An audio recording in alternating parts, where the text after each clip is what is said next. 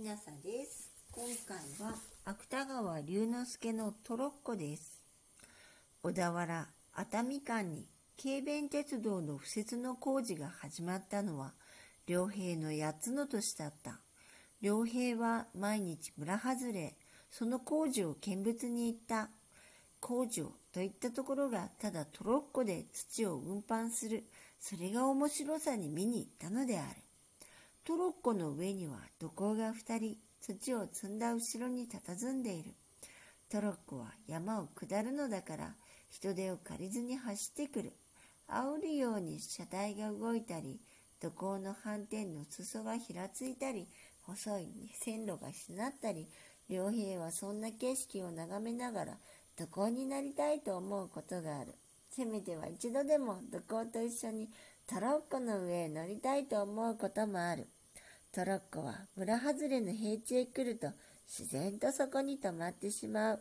と同時に土工たちは身軽にトロッコを飛び降りるが早いか、その線路の終点へ車の土をぶちまける。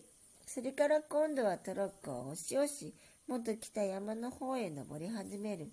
良平はその時乗れまいまでも押すことさえできたらと思うのである。ある夕方、それは2月の初旬だった。良平は2つ下の弟や弟と同い年の隣の子供とロケロトロッコの置いてある村外れへと行った。トロッコは泥だらけになったまま薄明るい中に並んでいるがその他はどこを見ても土工たちの姿は見えなかった。三人の子供は恐る恐る一番端にあるトロッコを押した。トロッコは三人の力が揃うと突然ごろりと車輪を回した。良平はこの音にヒヤリとした。しかし二度目の車輪の音はもう彼を驚かさなかった。ごろりごろり。トロッコはそういう音とともに三人の手に押されながらそろそろ線路を登っていった。そのうちにかれこれ10軒ほど来ると線路の勾配が急になりだした。トロッコも3人の力ではいくら押しても動かなくなった。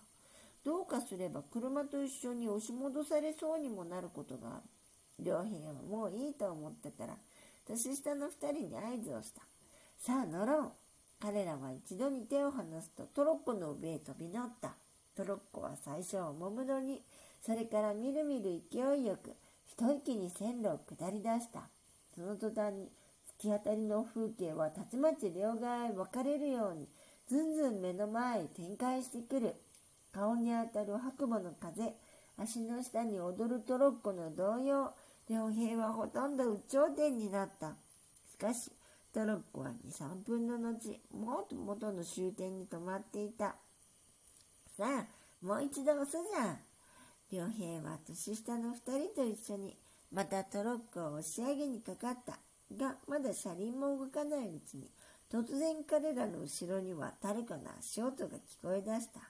のみならずそれは聞こえ出したと思うと急にこういう怒鳴り声に変わった。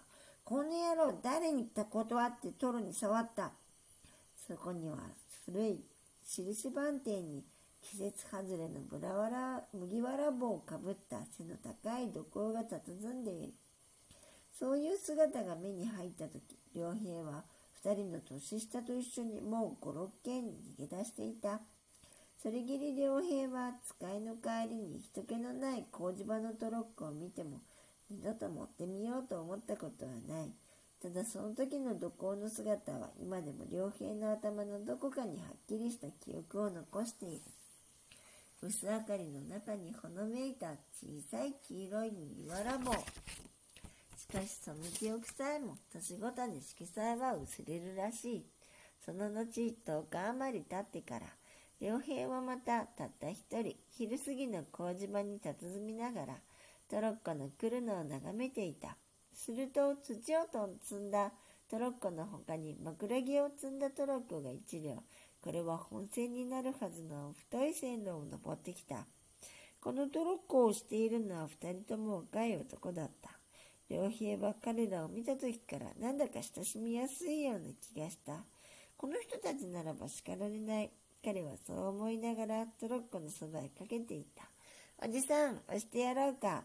その中の一人、島のシャツを着ている男は、うつむきにトロッコをしたまま、思った通り快い返事をした。おお、押してくよ。良平はこの二人の間に入ると力いっぱい押し始めた。我はなかなか力があるな。他の一人、耳に巻きタバコを挟んだ男もこう良平を褒めてくれた。そのうちに線路の勾配はだんだん楽になり始めた。もう幼くともいい良平は今にも言われるかと内心気がかりでならなかった。が、若い二人の男は前よりも腰を起こしたぎり、黙々と車を押し続けていた。良平はとうとうこらえきれずに、おずおずこんなことを尋ねてみた。いつまでも押していていい？いいとも。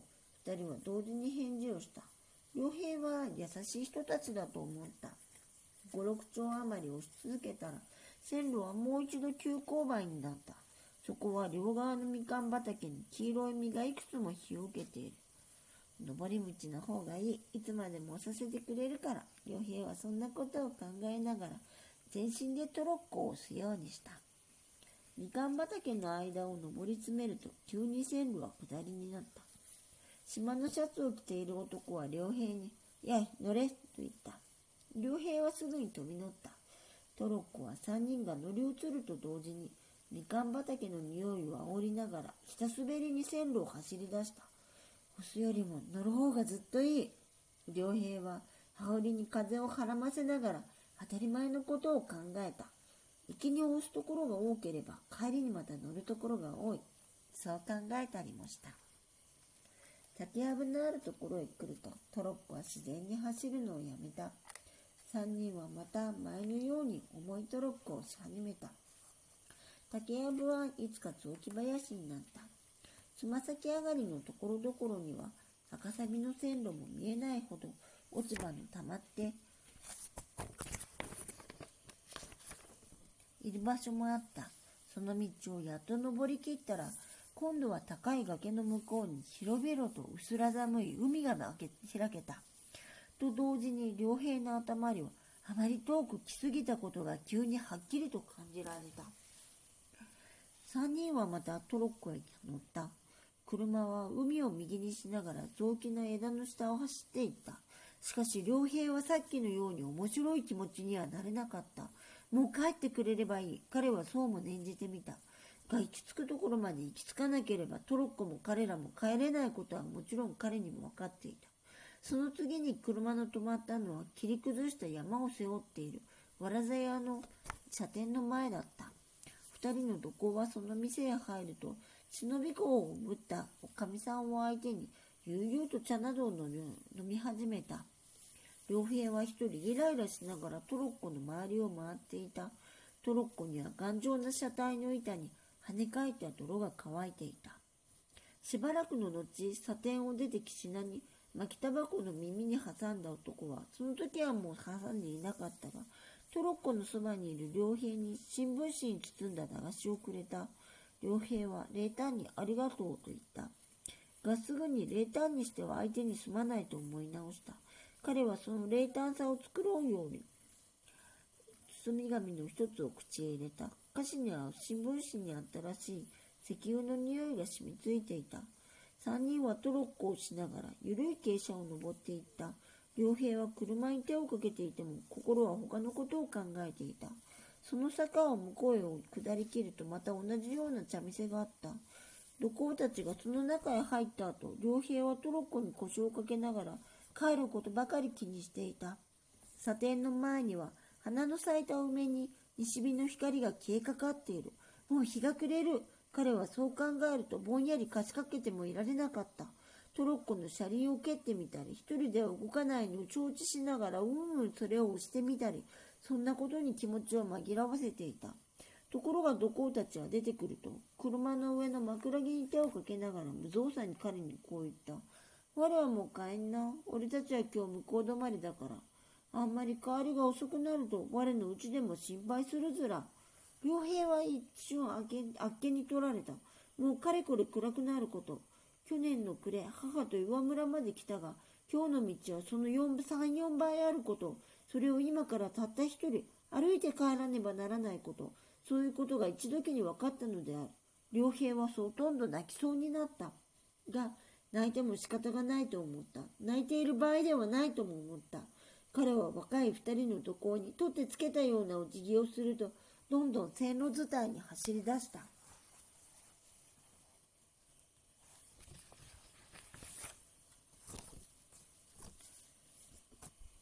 今回はここまでです。えー、トロッコ、芥川龍之介全般でした。もしあなたが聞いていらっしゃるのが夜でしたら、よく眠れますようにおやすみなさい。